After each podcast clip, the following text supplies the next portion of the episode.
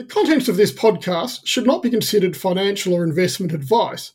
All interviews and discussions are opinions only, and the podcast has been created without taking into consideration the listener's financial objectives, financial situation, or needs.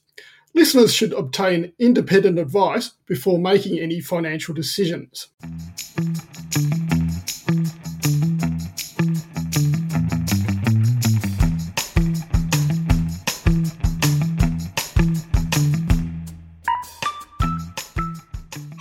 Welcome to another Health Kick. I'm Tim Boreham.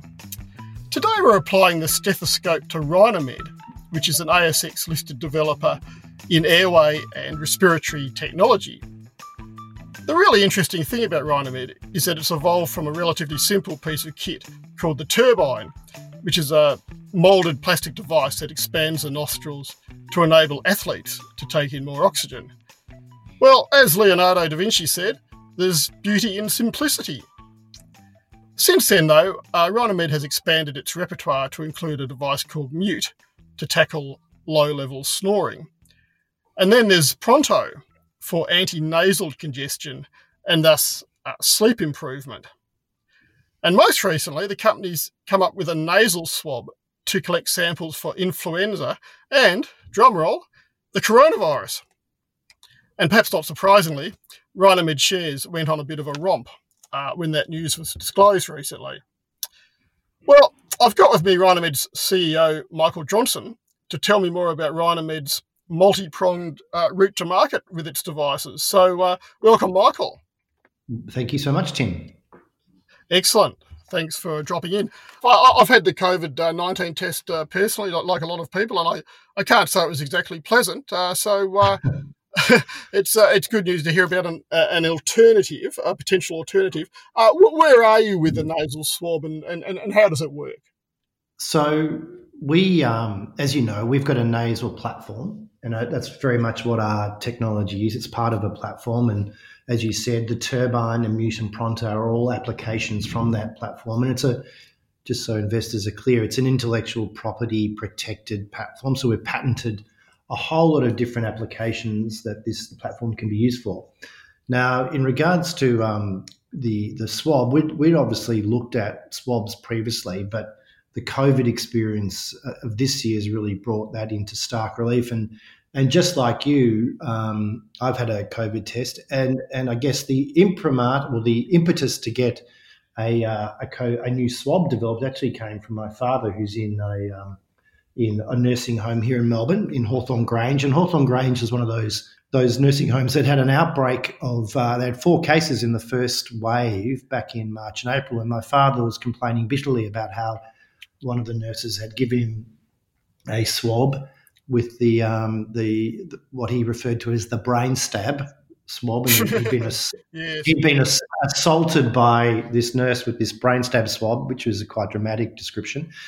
But it gave, it gave us, made us think about how these swabs worked. And, and we were able to quickly um, decipher that there was a lot of significant issues with them. First of all, the actual capacity, the load capacity of these swabs is quite small. So it's, you know, really in about, you know, it goes down to about, I think, 60 to 80 microliters. So it's quite a small sample size.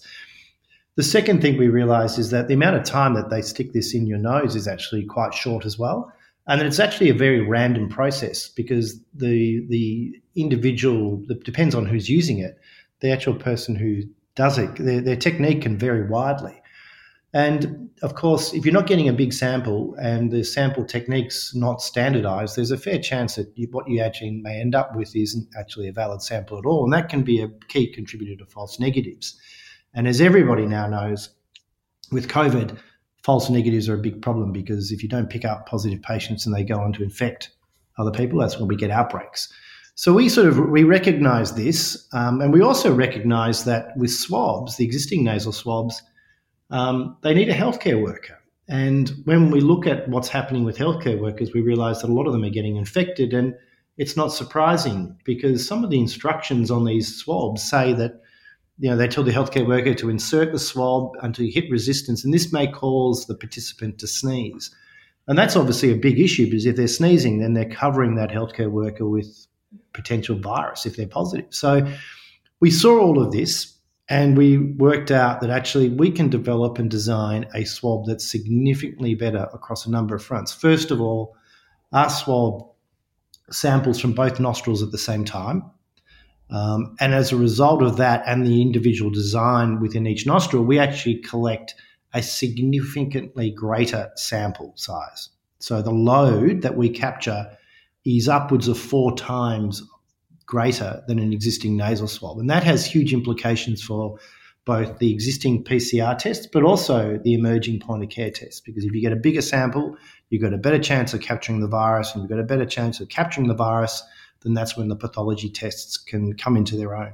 So it's, it's described as electrostatically flocked nylon. So is it like a, uh, is it like a cotton bud, but a, a different material?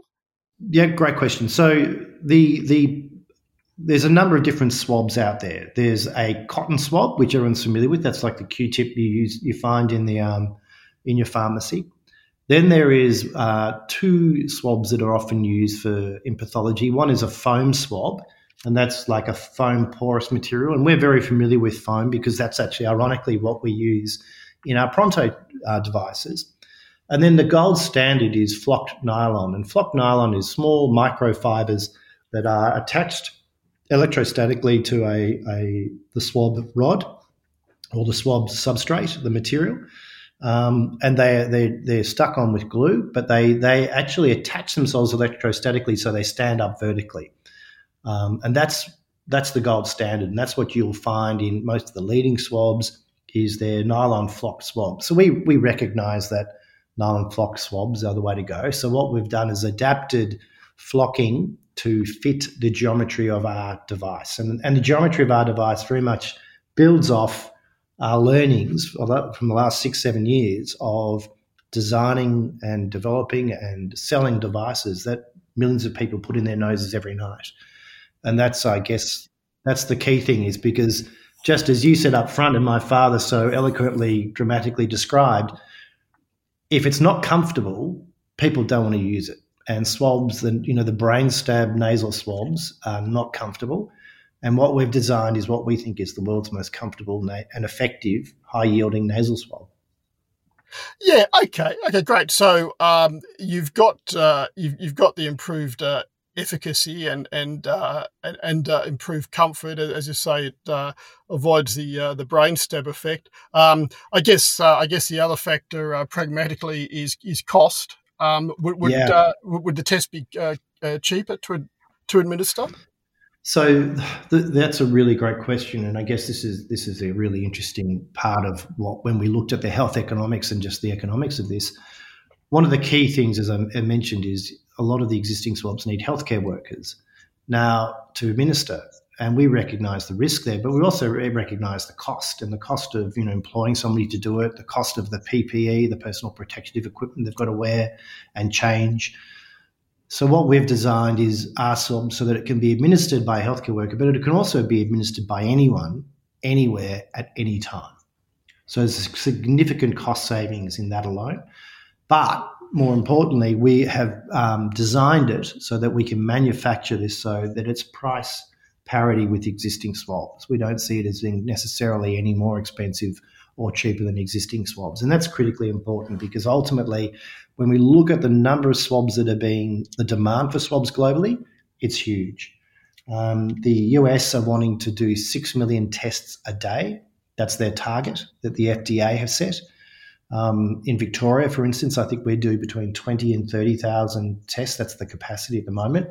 But it's clear that we need to improve our ability to do mass high frequency testing. And I think that's a really, a really critical element of how we respond to pandemics like COVID in particular, is the ability to have a quick and immediate response, the ability to collect samples quickly, economically, and effectively and easily. And that's certainly what we are developing is a swab that allows the health system to be able to do just that.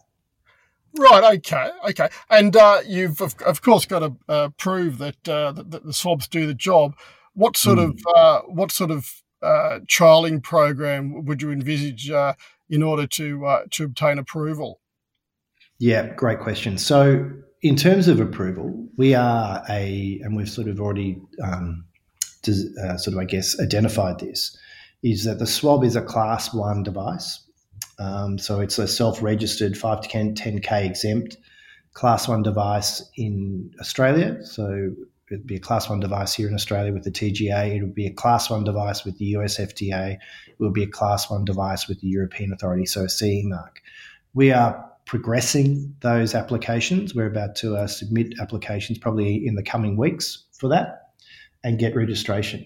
In terms of being able to support that, what we're doing is some extensive um, extensive load analysis to understand that the device is able to capture a bigger load than existing devices, and we've already carried that out, and we're comfortable that we have the data to support that. We're also doing studies that that not only look at how much it captures, but how much it elutes. So it's great to capture a sample, but you then need to make sure that the material on the swab is able to be eluted into a viral transport media so it can be used in the pathology process. And we're working at the moment to validate that. The benchmark is actually quite high. So existing swabs will elute over 90% of what they capture. And that's certainly what we are seeking to um, demonstrate that we can, uh, that we can do. So definitely, what you want to have a non-inferiority trial there, and we're underway with that at the moment. We also recognise that you actually need to use virus to do that, and we're at the moment uh, working with a institute which I can't name, but a, a well-respected institute here in Melbourne, looking at what, doing what you call spike studies, where you actually spike the, the swab with virus and identify how much of the virus is actually being picked up in a PCR test. So that that program is now underway as well. And then finally, what we're looking to do is do some post-market clinical studies with um, a site here in Melbourne and also some sites in the US to identify and show that the product can be used in situ in fever clinics in the wards um, to actually capture um, and and capture virus in in actually in, in human subjects. So that's all underway both in terms of the existing programs, but also the study that we're looking to do, a broader study that will probably take place end of this year, early next year. So certainly it's an exciting time. Yeah. Yeah, certainly. Um, from from the timing though, this is uh, the, the, the swabs are something for um, uh, perish the thought, uh, sort of a third wave or, or, or, a fourth wave. No, no, we um we're already making them, Tim. We're three D printing them. Um, so we're able to respond immediately. We're currently tooling a um, undertaking tooling of a of a, of the swabs to be able to injection mold them. Our plan is to have production um, underway in January, this coming okay. January. So, so two two months, two and a half months away. Um, we we recognise that there's a real urgency and a need to um, respond quickly with this we see that there's a real need of, um, if you think about in Victoria, whilst the lockdown um, strategy has worked um, to sort of suppress um, the existing outbreak, if you look at what's happening in the Northern Hemisphere, it is clear that um, they're in a second wave and a fairly significant second wave with the winter and the amount of virus in the community. Um, lockdowns won't work once you've got a, the virus out in the community at the level that they have there. So the only strategy, and this is very much a strategy that uh, you know Professor Michael Mina out of Harvard, um, and even you know, Professor Paul Woods, Wood here in, in Melbourne, and there's a whole lot of folks who are very much pushing this idea that you need to do mass high frequency testing of everybody. So you can identify who's positive, you can isolate and treat them, but more importantly, you also allow those who are negative to carry on, so you don't you don't uh, penalise economy, the economy and society by with the health crisis. And we think that our technology, the ability to sample everybody frequently, because you can, you could use this swab once a day, you could use it twice a day, you could use it however much you need to, because it is capturing a high yield and it's comfortable. It's easy to use. So we think that this is uh, plays a really critically important role in responding now to how we not necessarily eliminate the virus, but suppress outbreaks. And I think mass high frequency testing is a logical way, the plan B, if you like, of getting in front of this virus and getting everyone back to normal as quickly as possible. Yes, if you can uh, do it at home uh, once a week or, or even uh, once a day if you're in a vulnerable uh, cohort. Uh. yeah, it's a really good point because, I mean, one of the risks that every employer faces is how do you get your people back to work? How do you, what's the return to work policy? How do you ensure that those coming back to work are negative, that they're not going to infect the other, your other employees? Now, that's really pertinent in examples such as the um, mining community where you've got fly in, fly out um, it's certainly relevant in any large organisation where you've got everyone working together. Aged care, um, even the AFL, you know, these hubs are good examples. So, you know, the helping helping employers manage that risk is something that I think mass high frequency testing and this swab in particular can assist with. And I think you know when we talk about you know how we how we respond, we're going to have to live with COVID for some time. I can't see a vaccine from everyone I've spoken to appearing anytime soon.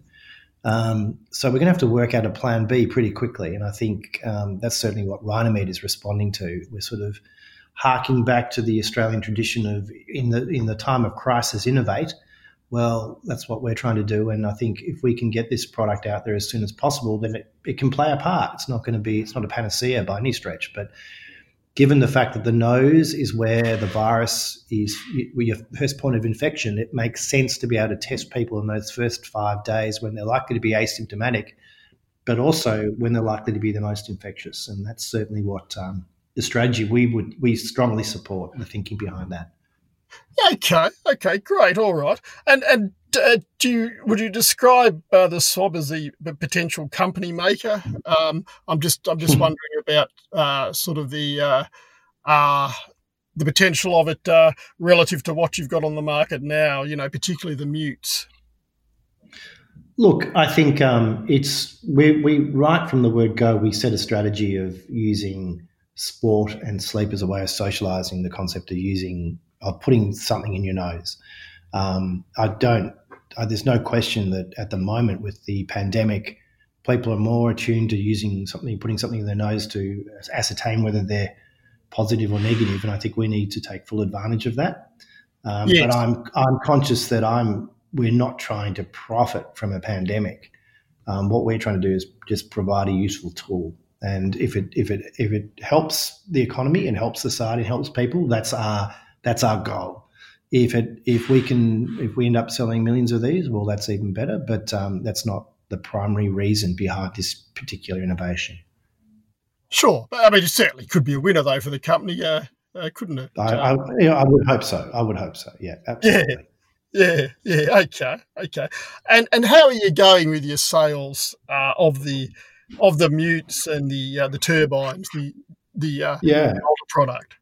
Yeah, look, it's been an interesting. It's been an interesting twelve months. We we um, if we go back, it seems like a lifetime ago, but if you go back to this time last year, we sort of set a strategy to really grow the company in a major way.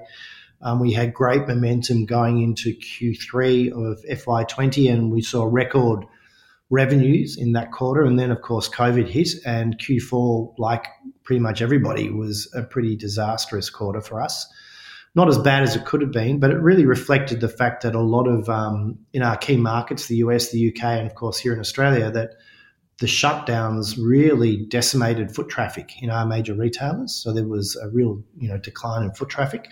Pleasingly, we've seen a really strong rebound, and I think it's been it's been great to see that um, across the board. Um, you know, sales have been up and, and significantly back to the momentum we carried into Q3 with, which is really pleasing.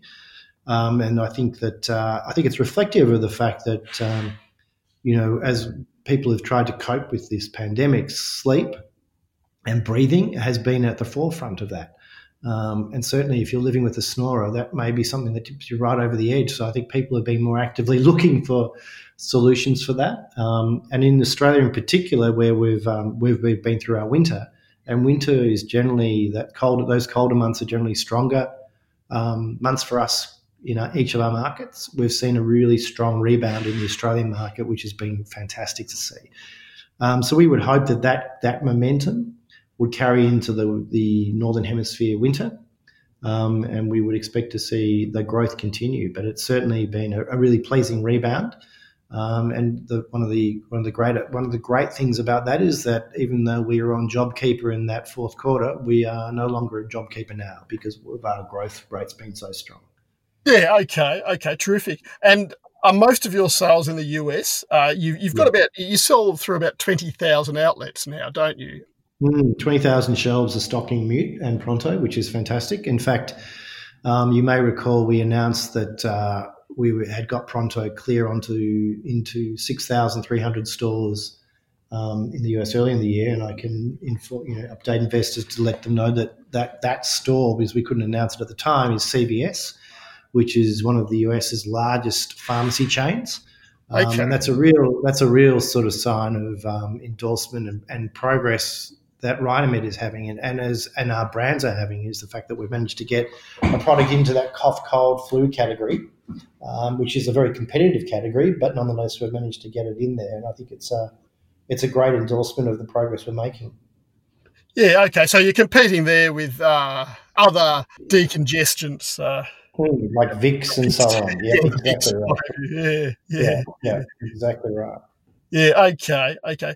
And with the mutes, are you competing against uh, other nasal devices, or or maybe uh, snorers on, on uh, uh, on the um, uh, the uh, the machines or, or um, oral devices like mouth? Yeah, so devices? there's um, so our primary in the over the counter snoring space our chief competitor is the Breathe Right strip.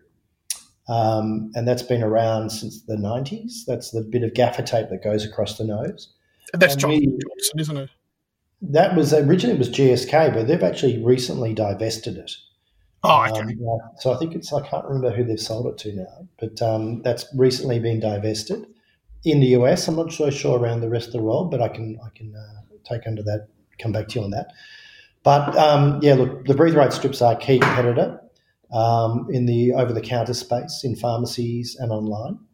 And we are obviously, we've got a, a, technology with Mute that is significantly better in terms of its ability to improve breathing.